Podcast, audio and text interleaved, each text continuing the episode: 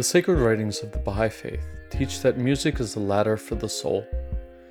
My name is Jack Gordon, host of Interfaith Ish, and on this ongoing series of conversations I'm calling Soul Ladder Music, I invite you to climb with me as we hear songs and stories from a diverse array of musicians who connect sound and spirit. This week marks the Jewish festival of Hanukkah, and to honor the occasion, I've invited Ladino singer and cultural preservationist Sarah Aroeste, to talk about her unique style of music that revives Jewish folk songs from the Mediterranean region. Through romantic and rhythmic melodies, Sarah presents songs that draw on deep spiritual tradition and are ultimately a celebration of survival. And with Sarah as an enthusiastic and joyful cultural ambassador, it's impossible not to see the bright future ahead for this community that came so close to being erased. Enjoy my conversation with Sarah Aroeste.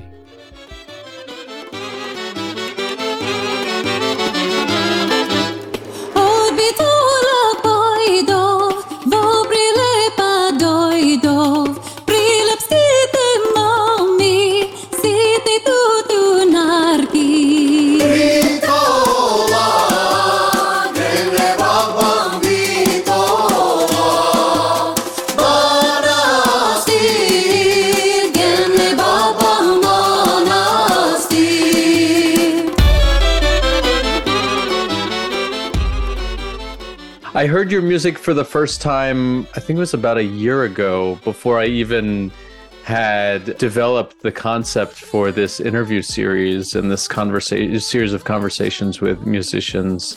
Um, and you know i really felt like i was immediately taken in by what i heard and and i thought wow this is really somebody that i want to talk to. So since you've been developing it you've been on my list. Oh fabulous. Thank you Yeah, well, I, you know, I found the the the music that you create and the arrangements that you and your bands do just to be so beautiful. Um, and I just, I, I really appreciated the and and enjoyed the experience of of getting to know uh, an aspect of Jewish culture that we're not really familiar with in the mainstream.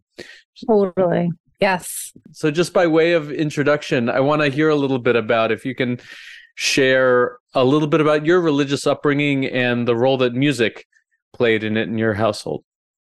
Well, I grew up in a very musical family. Nobody was a professional, but music was around me all the time, mostly classical music. So I really grew up on mm. Western classical music.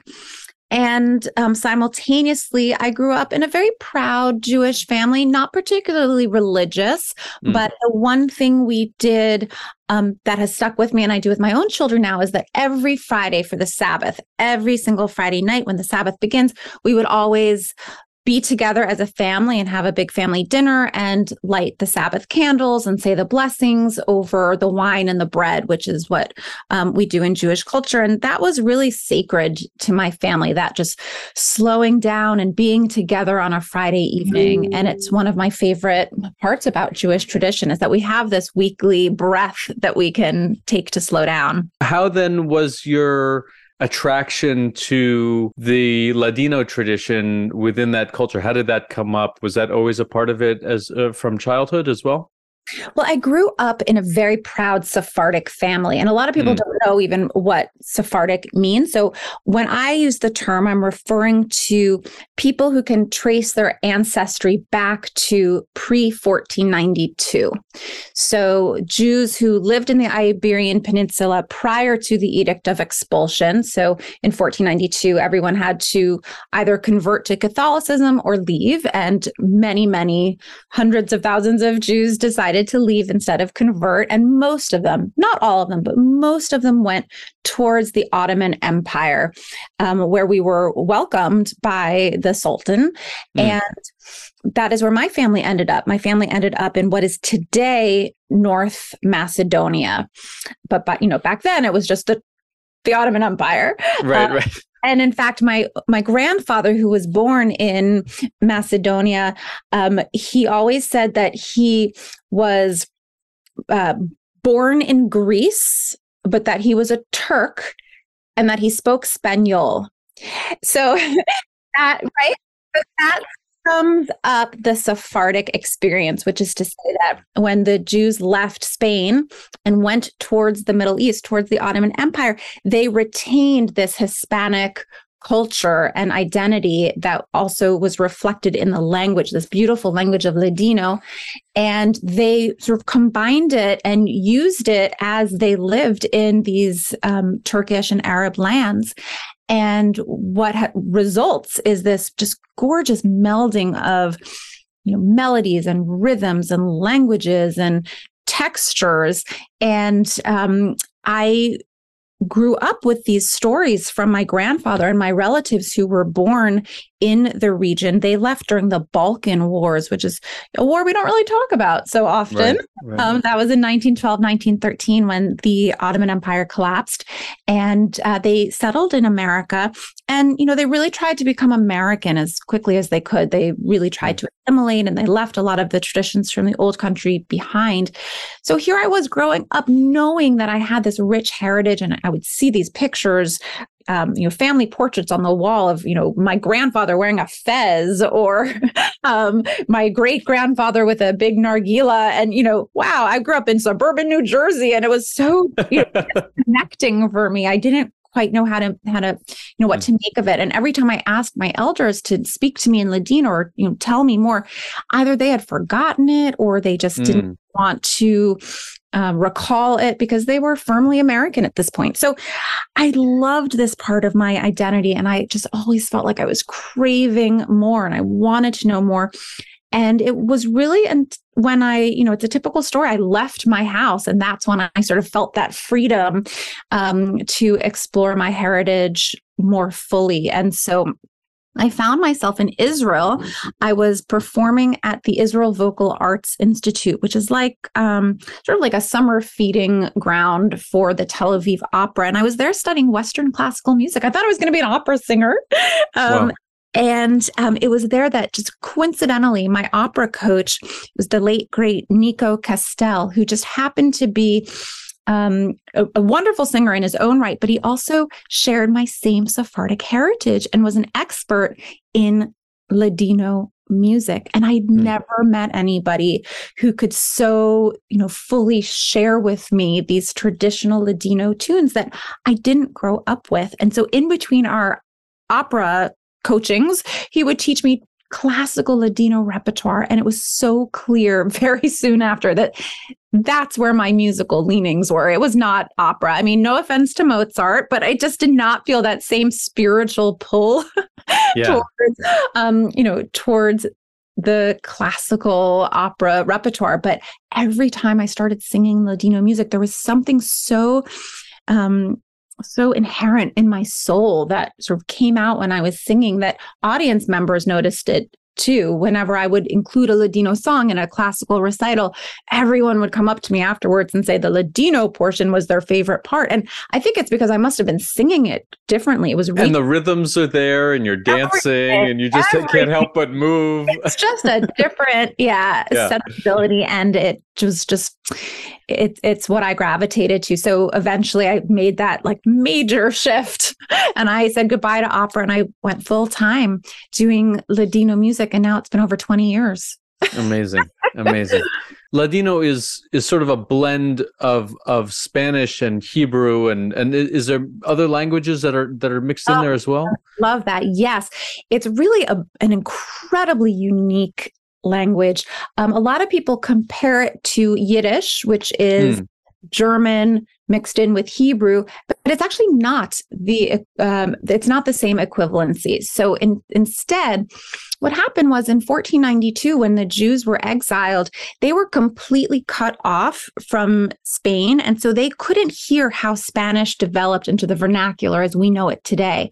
So mm. their version of Spanish was this you know frozen ossified dialect of 15th century castilian spanish so they took that 15th century spanish and as they traversed the Mediterranean going eastwards towards the Ottoman Empire, they combined that with bits and pieces of languages from the countries they encountered or settled in um, along the way. So you'll hear Spanish, that 15th century Spanish at its core, but you'll hear bits of French Italian, Portuguese, Greek, Turkish, Arabic, and Hebrew.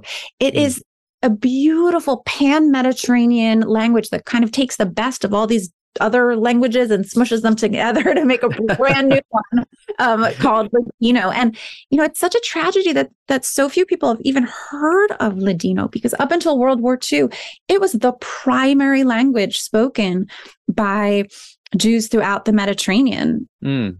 And you know, in a flash, in in World War II, it you know, I wouldn't say it disappeared. It's still very much alive today, but the speakers were proportionally right exterminated at a at a much higher rate, not in terms of number, but where my family is from in Macedonia, in our little town called Monastir, 98% of the Jewish population was killed. It's the highest percentage wow. of any other place throughout wow. the war. 98%. I mean, just wrap your head around that. An entire right people was you know wiped off the face of the earth. Um, and with that you lose the music you lose the stories you lose the language you lose the culture. And so everything i do today is with that in mind to make sure that these stories and these musical legacies get carried on. Does that work of of cultural preservation stop at the music or is there an interest in helping young people also connect with Ladino uh, culture and tradition in other ways such a great question. So, I'm of the firm believer that preservation is not about looking backwards only. Mm. Uh, there are plenty of beautiful singers and academics who work mainly in the traditional repertoire. So, the repertoire that has already existed for the last, you know, hundreds of years. Um, my interest is actually in the contemporary representation of of Ladino, um, because I believe that preservation really only works if we're creating new music mm. and mm. um, new art in this culture. That is how it will be preserved longer term. And so, yes, um, I am one of few composers in Ladino who writes her own music primarily. I do have projects that um, are rooted in traditional repertoire, but um, for the last decade or so, I've mostly been writing my own music. And I also um, write children's music. And so I had an album in 2016 that was really just for children, Hora de Despertar, which means time mm. to wake up. Mm. And for kids, it's just a really fun rockin' album of, you know, typical children's songs that you could find in any language, you know, songs about animals on a farm and you know things you do to wake up in the morning and you know, learning different body parts and uh-huh. you know, typical children's album that is just fun and easily repeatable and danceable. But for adults, it had a much wider meaning. Hora de despertar, time to wake up. It's time to wake up and start teaching our children before it's too late because this culture will die out if, if we don't.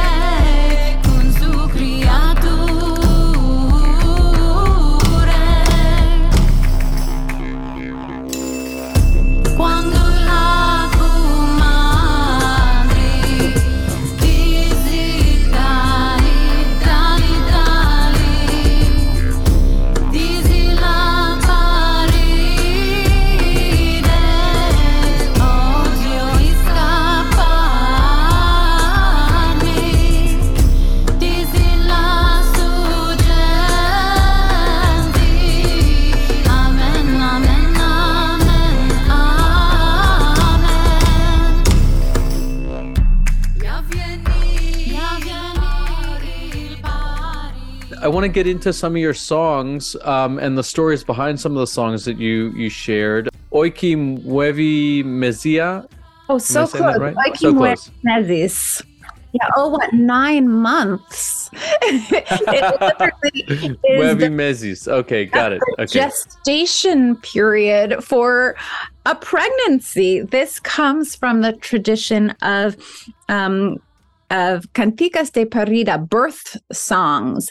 There was a whole tradition of birth songs, and this song in particular has a pronunciation style, a Ladino pronunciation unique to my family city of Monastir. So, mm. um, just like any dialect, uh, it often is regional. So, whether you were a Sephardic Jew who ended up in Greece versus Turkey versus Macedonia, we have you know, slight differences. So, this is a unique version to um, to Monastir. And it is a song on the surface about literally these hard nine months and um, of of um, carrying a child and then that moment when when the child comes um, and you hear in the song um, a couple of dali dali dalis which means push push push and you hear a couple amen amen amens and these um, uh, you know, pleading to to God for an easy birth. Um, as a mother of two children, I can definitely relate to the birthing experience. But more right. than that, what I love about this song um, is that um, it is it, it represents the communal outpouring of joy and love from a Sephardic community in that you can hear in the song and through the tradition of of of birth songs um, that it was a communal activity when mm. a new child arrived um, in that the mother gave birth and then the whole town would come out to greet the new parents and their child and they would come bearing food and gifts and wine and it was a big celebration. I mean, a new Jewish child, it's like what what could be, you know, more of a blessing than that. And wow. I just love the message of this song that it is um, you know it's a it's building up a community every time a child is born and i included this song on an album that came out last year called monastir and it's actually the title track mm-hmm. of um or it's rather the first track mm-hmm. of that album mm-hmm. very purposefully because there are no jews left in monastir Mm. 8% was killed. So after World War II, not a single Jewish community has ever lived again in mm. Monastir. So to start that album with a birth song, um, I felt was really important because I want to sort of give birth, give life back to this community. And it was like this um, musical tribute that I created for this lost, um, lost Jewish city. And you know, I'm hoping through through music and through education, we can sort of you know birth new life into um, the the memory of of this city. So that's um, that's what's behind that song.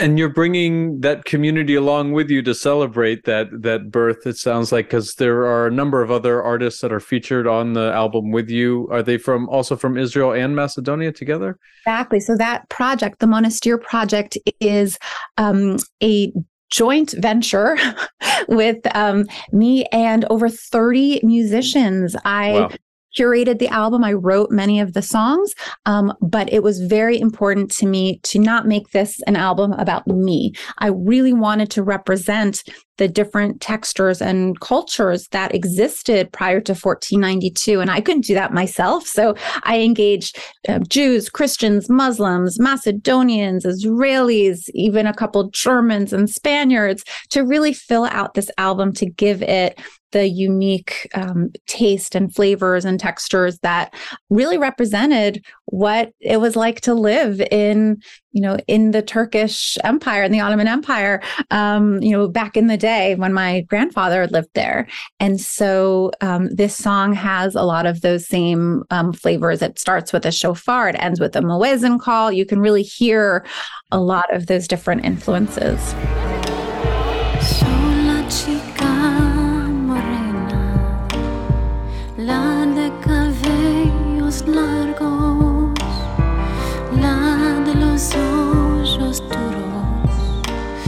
Ama de corazón contente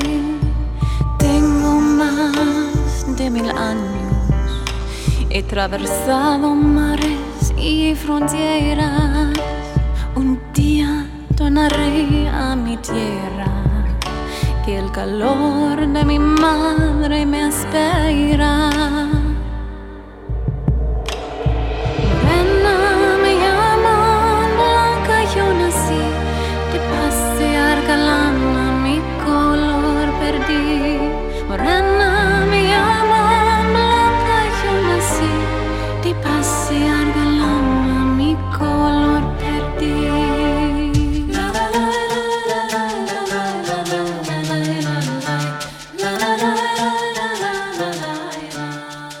The next song that you had, uh, Chica Morena, what's the message of this song and how do you connect with it yourself? It was actually the very first song I ever wrote. So mm. um, I'm, you know, I have a soft spot for it in, in any case. But um, I wrote it because it is about the iconic Chica Morena, the dark haired girl, the sort of like the gypsy girl who was kicked out of Spain and has been wandering the earth ever since. And the chorus is about um, a girl who has lost her her color, meaning you know back in the day, if you had a a lighter skinned face it meant that you were of nobility you know you never had to be out in the in the sun um, mm-hmm. but that this girl who was kicked out and doesn't have a home. She is literally outdoors wandering from place to place. And so she loses her her pale skin and becomes darker. She becomes more um, you know, I don't want to say adulterated, but she she becomes um more seasoned in the world for better or for worse. And it's this journey she feels as sh- all she wants to do is to return home. And so the words talk about listening to the voices of her ancestors. I mean it's very autobiographical. It's mm. getting the messaging from your um, the call from your ancestors to lead you to that you know proverbial home you know wh- wherever that means in this hyper globalized world today. But it's about you know understanding your roots and where you come from and, and what that means. And as a young girl i was really searching and i wanted to understand my roots more. And um, this song by writing this song it, it allowed me um, to explore that feeling during your journey i imagine you you must have connected with other chicas morenas in, in, your in your experience so tell me about how do you how do you feel in in that community now do you feel like you you have built your home at this point have you have you found found that community that you've been looking for as a young person for sure i mean 20 years on um, I, I, have. I would have given up a long, a long time ago. In fact, um, I grew up with a single mother, and when I hmm. um, when I told her after you know this opera trajectory I had been on that I you know and I I said to my mom mom I want to start a Ladino rock band. And you can imagine she was you you know kidding right? She wanted to make sure i had she insisted that i had a side job. Yeah screams job security right? I, could, I could pay my rent. So the big joke is you know 20 years later i'm still doing this. I don't know if i'm still able to pay my rent but i'm still doing it. Um because yeah you don't go into this business to become rich and famous right? You, you, you have to really have a passion and, mm. and love for for what you do. And so i feel very grateful that you know um, I have found community, whether it's the Jewish music community, the Macedonian community, the Israeli community. I mean, we're all, um, as world musicians, I don't love that title at all, but as musicians of the world, um, mm. it has been a beautiful journey connecting with musicians you know, literally from all over the world. I have a wonderful network of musicians that um, I have worked with, and that has been the greatest gift, certainly. And as you travel back to Macedonia, what what is it? How are you received back there? What is the community like there, and and what is the interest locally in in uh, refamiliarizing themselves with these cultures? So the biggest joke in my family is that, you know, nobody here has ever heard of me in America, but I am huge in Macedonia. get off the airplane, I'm not kidding. I'm greeted with you know bouquets of flowers and chocolates and stuffed animals for wow. my kids. I mean, I am a rock star there, and um, and it is just it is wild being there because they really see me as a daughter of mm of Monastir, you know, they are so craving to reconnect with their history. They feel robbed. You know, there are no Jews there. They're all non-Jews, and yet they are the ones left behind to preserve the history, this very rich storied history of Jewish life before World War II. And they are doing a beautiful job. Um, and when I first became involved in that work, it was in 2014. Um, they you know immediately sort of claimed me as one of their own. And it's been you know i, I did it gladly. Um i they're you know my dearest friends. And um going there really is an incredible experience especially because you know i can say that with the rise of anti-semitism today and sort of the misunderstanding about our culture to be in a place where being jewish is so honored and mm so respected and so beloved. I mean, it's like, I mean, it is amazing um, to experience. And um, I love going there. I go a couple times a year and oh, I, great. I really feel at home there. I was curious about about what you were saying though about the about on the US side. So, you know, mm-hmm. there there's I think in in this in this moment there really is um, a conversation about what does Jewish community mean? What does it look like? Who belongs? You know, who, and and so I would think that there would be a very strong um, audience for your music and an interest in it. Do you feel like this is something that is is growing, or is it still something that the community has that Ashkenormative uh, tendency in the mainstream?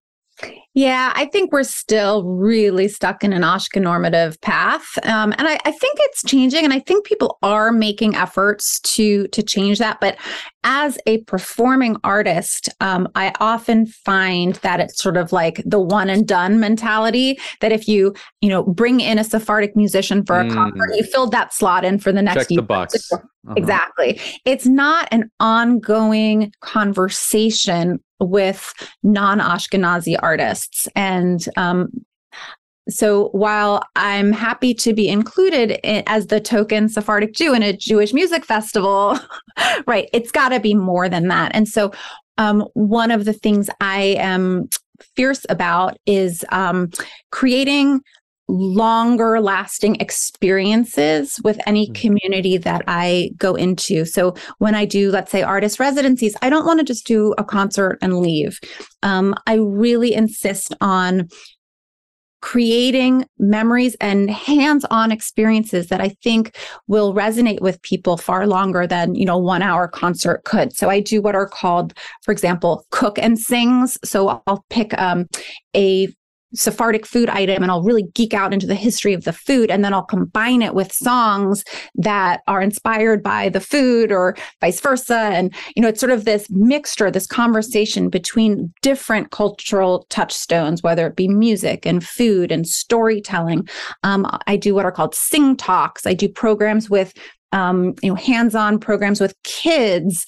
Um, I do book readings. I write children's books with Sephardic themes too. Mm. So all of these things are related so that when I go into a community, they can experience Sephardic culture in multi dimensions. And I find that that sticks with people uh, far longer. I'm so glad that you brought up the food element because I feel like I can't help mm-hmm. uh, when I listen to your music to to be hit with certain you know smells of spices mm-hmm. and you know you have I can't remember what that what that's called where you have that that um uh, mix of sensory perception. You know, yeah. you hear you hear a smell, and you you know you you you see a taste or something like that. And I feel like your music actually does that. That my mouth almost waters because ah. I'm I'm I'm tasting all the great food of the Mediterranean region. well, it's funny you could say that because it's not released yet. But my next album, it is um, being mastered right now. It's going to be out in April. Um, my next album is called Savor, which literally mm. means taste or flavor in Ladino. And it is a, get this, a music and food pairing. So, Love what it. I've done is I've curated 10 songs in Ladino, all of which revolves around a very specific food item and each song has been paired with a Sephardic chef who has come up with a recipe inspired by the food item in the song. So they right. are they have been videoed in demos and um, it's going to be a whole digital platform where you can listen to the song, click on the recipe, watch the demo of the food being made by this impressive chef. It's going to be a really, really cool project. It's out in April. Um, but I had so much fun coming up with the songs. I mean, we I divided the um, the track listing by appetizers, main dish, and dessert. So, and there's something for everyone. We've got vegetarian, vegan, meat, fish, chicken. We've got it all. and it's going to be delicious and so fun to listen to.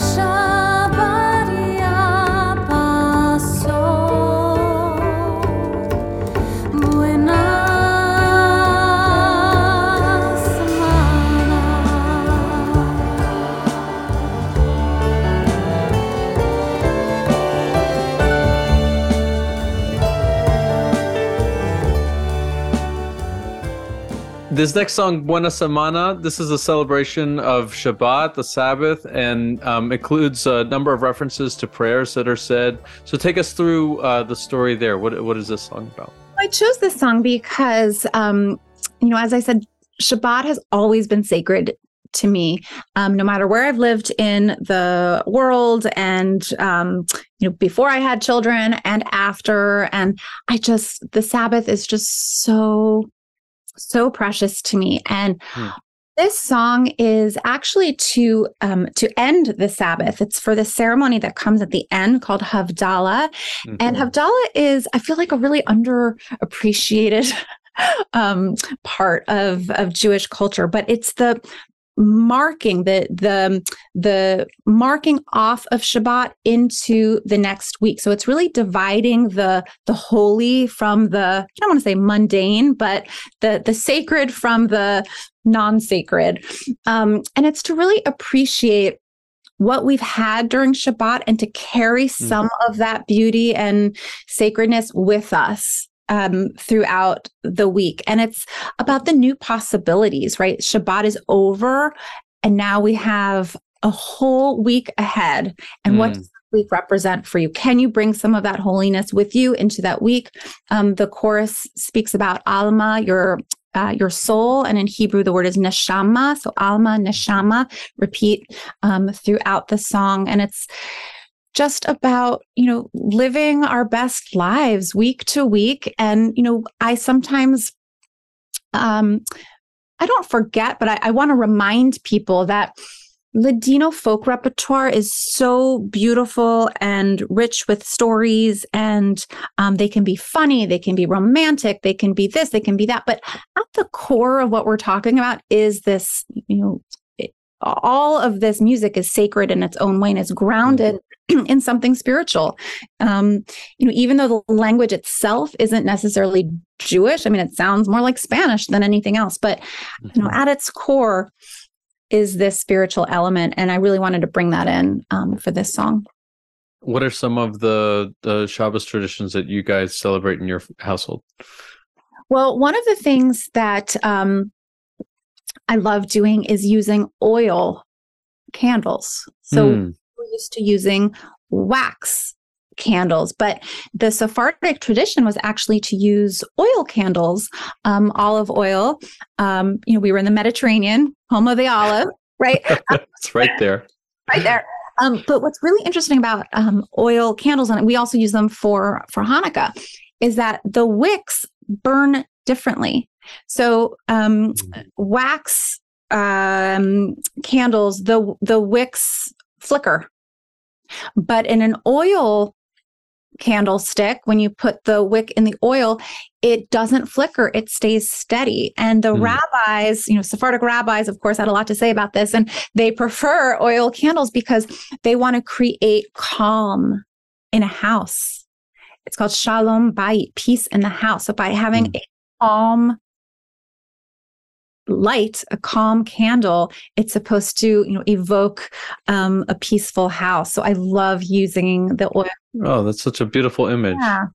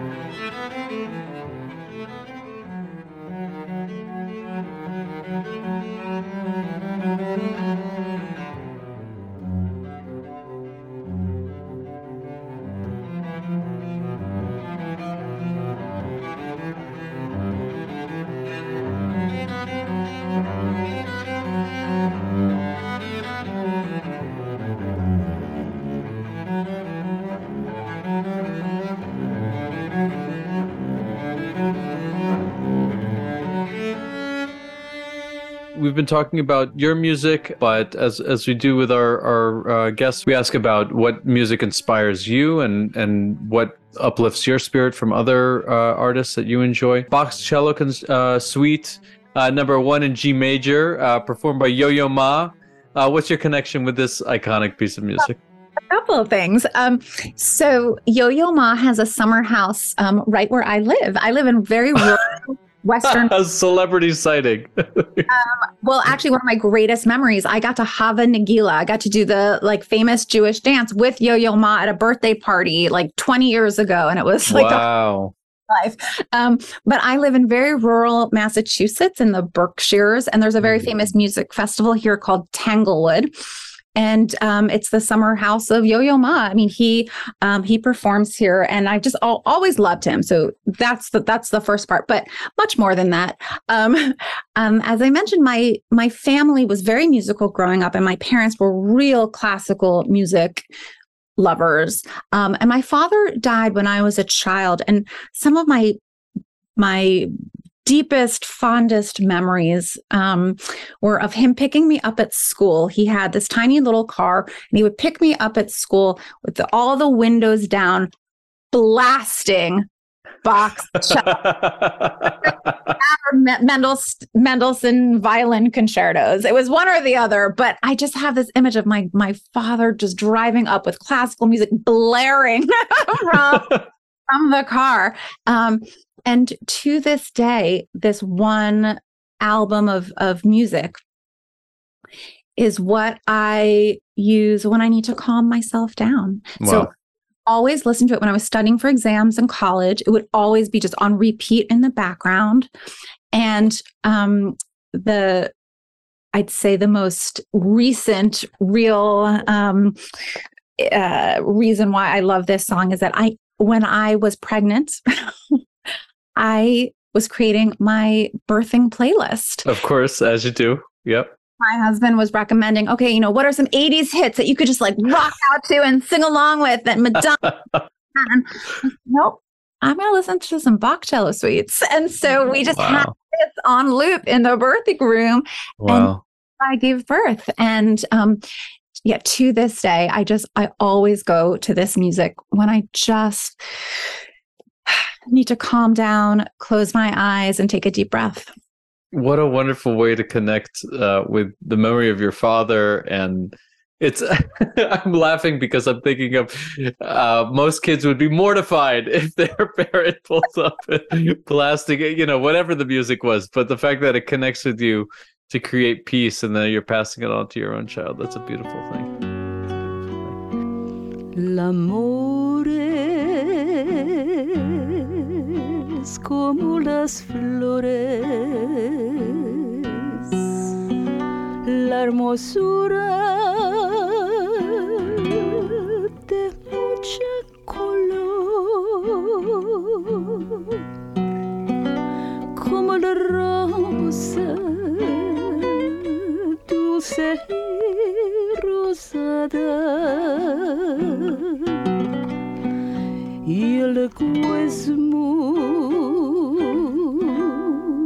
fresco yasmín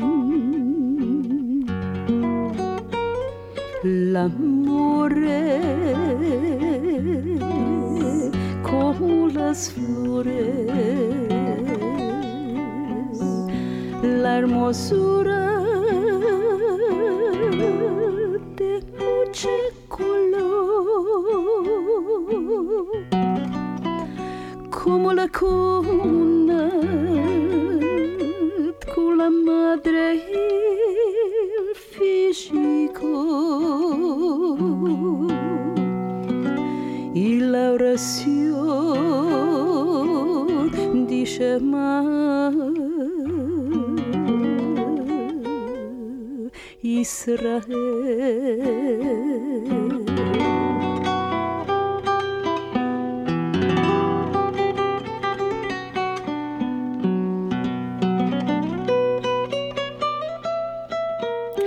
next song you selected is L'Amor by Flory Jagoda, who's an artist I'm not familiar with. What's your connection with this song?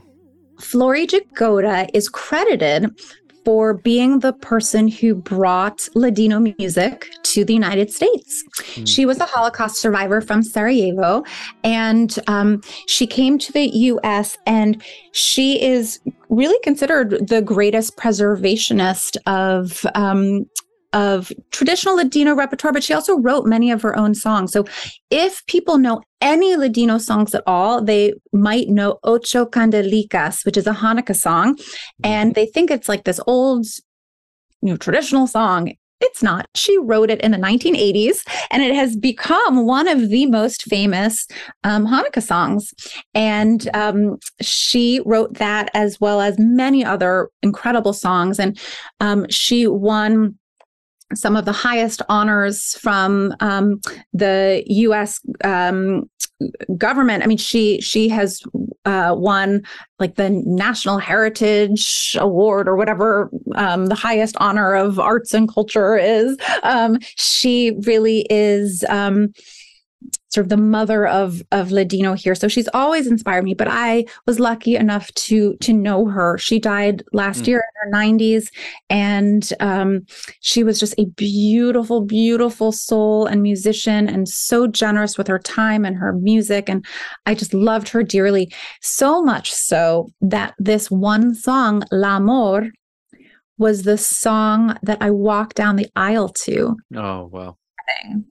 And I just knew I wanted a Ladino song, obviously, but I I knew that it had to be this this song um all about love. And it's her voice that is just oh my gosh you hear it and you just you are taken back to a different to a different world. She has mm. such a unique timbre and just oh oh i could listen to that song all day. What, what, what was the experience that she shared with you? You know, as you reflect uh, as as being a, a musician, you know, in a I, I I'm I'm hesitant to even say niche. Like niche doesn't even really describe it, but but you're you you have as we were talking about before this this real mission, this calling to to um, be as much a, a, cultural preservationist as as you are a performing artist. And I wonder for her, as somebody of that previous generation that was even that much closer to the experiences that you were you were describing of of the you know, for example, the Macedonian uh, Jewish community being wiped out. Um, what what were some of the the things that she shared with with you as as as somebody that was continuing in her legacy she was so generous and you know she never had um you know the sort of this feeling of ownership over her music. She had a lot of apprentices and she was so thrilled when people would sing her her music and um I became very friendly with her children who, you know, every time I asked if I could sing one of her songs, you know, they said, of course, Flory would be delighted. You know, she'd be so happy. She loved the fact that her music, you know, caught on with young, you know, younger generations. Um, we used to have these gatherings um, at her house or at one of her children's houses um, where they would invite like 20 friends and we would just each bring a favorite Sephardic dish, um, and we would put it on the table in front of us. And of course, there was wine and raki and you know all the good stuff. And we would just sit around sharing songs and just singing for hours and hours and hours. And we did this, you know, several times. And I mean, there's there's just nothing like that when you are. That sounds like the party to be invited to. My goodness. Literally, your musical you know, role model and you're just singing just, you know, casually around a table going, you know, sharing verses and going round and round. I mean, it's just that will never that that can't be beat. That can't be topped.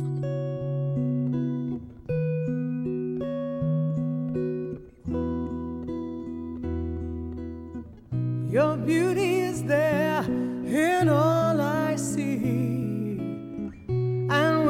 feel eyes on me. Ooh, don't you know you just take my breath away? Say my life is yours, my heart will be singing for you eternally. Oh, don't you know you just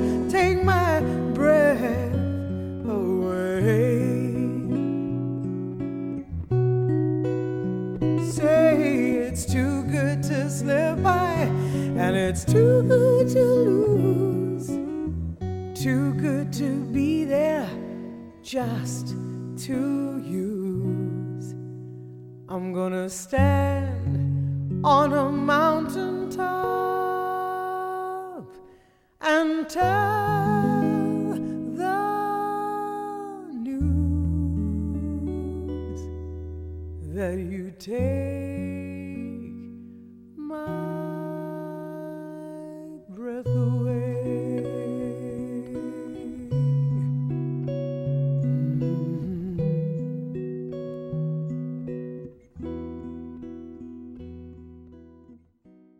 the last song that you picked, uh, uh, Tuck and Patty, takes my breath away. Tuck and Patty are also some of my wife's favorites to listen to. Um, we were actually supposed to see them in in Montreal at the Montreal Jazz Festival this past summer, and they had to cancel at the last minute. We were really disappointed about that. Um, what what speaks to you about uh, hearing the, when you hear this duo perform? Oh, I just love them, um, and I feel like not enough people know who they are. I mean, I've been listening to them for you know, since the 90s at least. Uh-huh. So, if you're not familiar, it's um, a husband and wife duo. She sings, he plays guitar. Um, and first of all, they just, I mean, her her voice is incredible and just their musical conversation with each other i've just i think they're amazing but it was really the song itself that i chose i mean i love them mm. as, as artists but the lyrics I stand on a mountaintop and I want to tell the world that you just take my breath away. And you you hear her sing it and there's this like pause right before she says you, take my breath away. And one of the first times i heard this song was um it, it was soon after my father died actually and i was in israel. And i was literally in the mountains or i was in the desert rather. I was on a plateau in the mm-hmm. desert in the Negev desert and I was I had my Walkman on and I was uh, I was doing like a little solo meditation um, mm. I was literally on top of a mountain and I was listening to this song in Israel. Like, I just want to scream from the mountaintops that you just take my breath away. And I know it's supposed to be a love song, but I'm not talking about my dad, but no, it's just this feeling of yeah.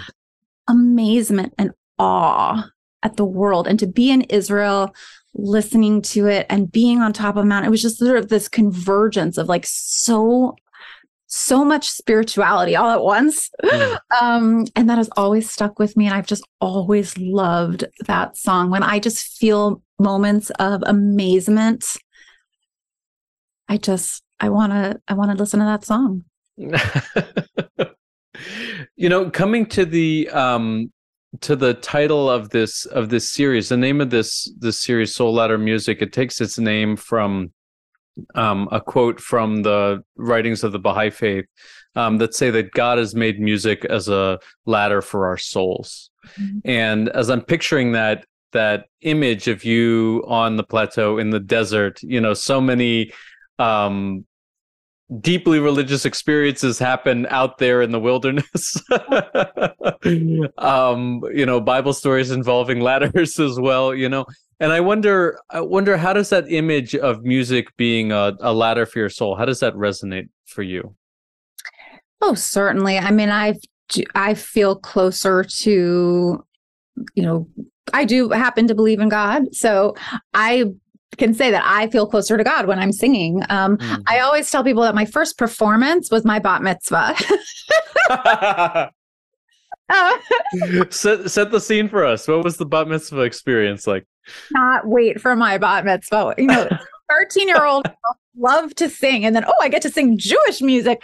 I was I just loved it. I had a blast, and it was the first time I actually ever sang a Ladino song. Um, mm. There is a um, a very well known um, song that you sing at the end of a service. And um, I insisted on doing it in Ladino. And so I had the Ladino version and I, I did it. And so that was really my first my first Ladino performance. And I was what, very what was the what was the song? Well, so the Hebrew one is Ein Kelohenu. Uh-huh. So the Hebrew part goes, Ein Keloheinu, Ein Kadonenu, Ein Kemalkeinu, Ein Kamoshienu. And then here's the Ladino. Non como nuestro Dios, non como nuestro Señor, non como nuestro Rey, non como nuestro Salvador. Wow, great. And you brought down the house. That's amazing. That's so great that it it it you know it, it caught a fire with you at such a young age. That's such a special thing to be able to have that connection. Yeah, and so for me music has always been this spiritual part of me and it's so wrapped up in my Jewish identity and now mm. my Sephardic identity. Um it's really hard for me to separate the two.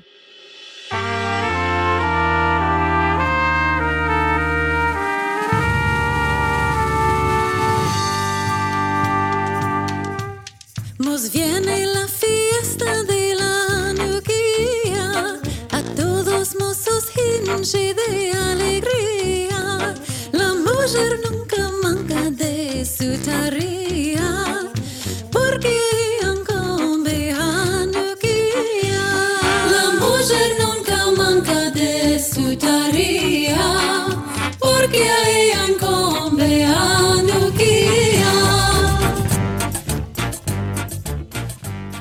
As we're in this time of the the festival of Hanukkah, how do you on, honor the holiday, and um, what music is special to you at this time? Well, I last year released an entire album of Ladino Hanukkah songs. Yes, you did.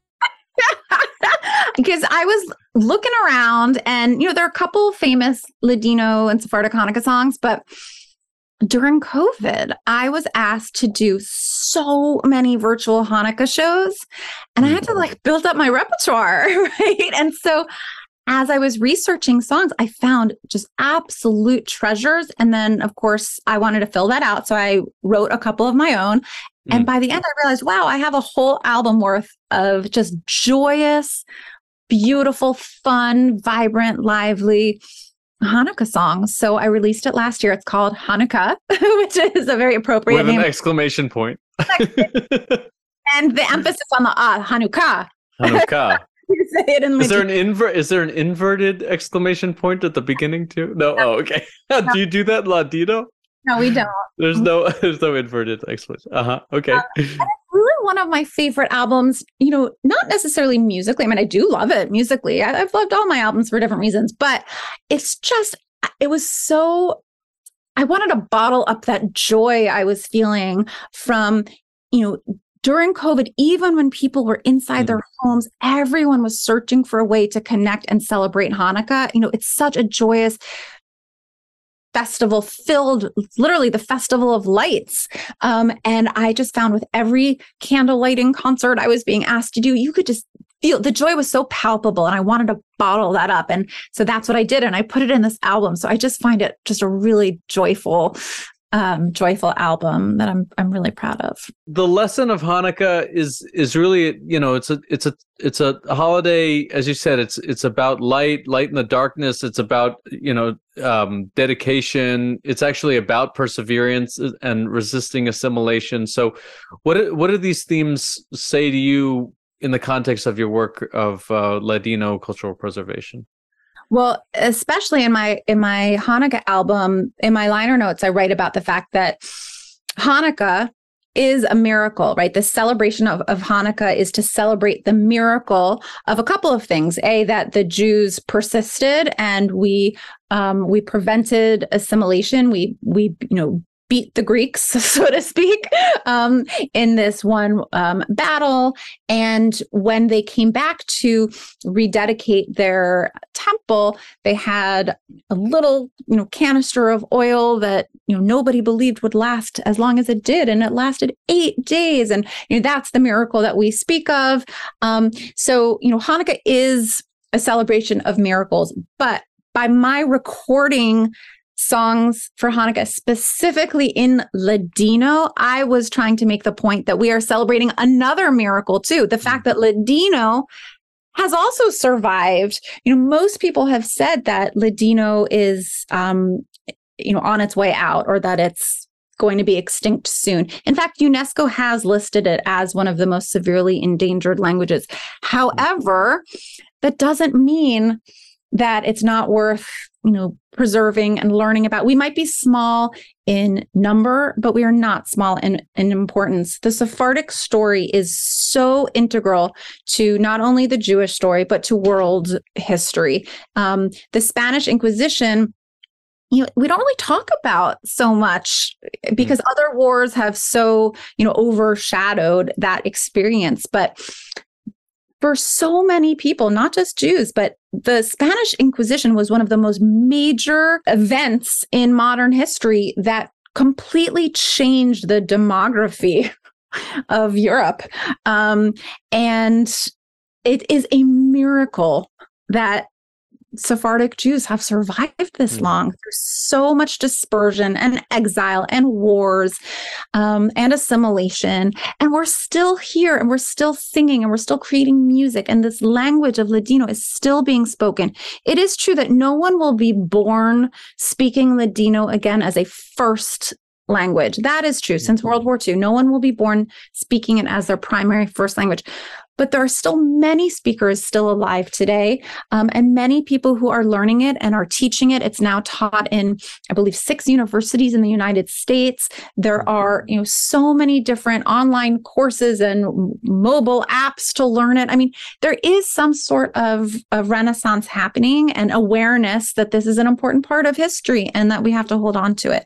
So, for all of those reasons, um, Hanukkah for me is so resonant, you know, in this um, idea of, of miracles. I feel so blessed to be here as a Jew, as a Sephardic Jew, as a Ladino speaking Jew. For all of it, I find this time just miraculous.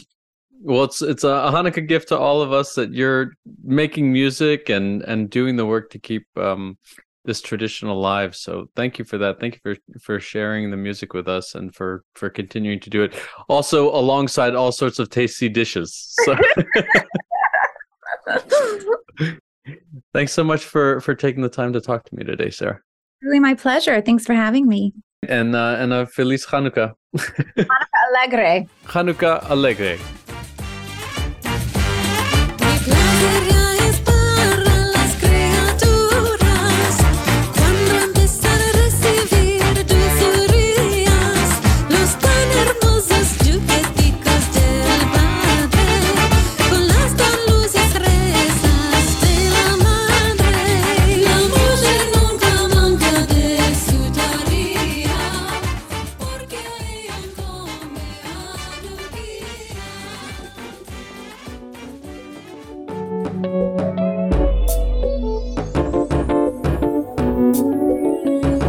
Thanks for making the climb with me this week on Soul Ladder Music. To hear Sarah Aroeste's music and learn more about the many programs she offers about Sephardic and Ladino culture, visit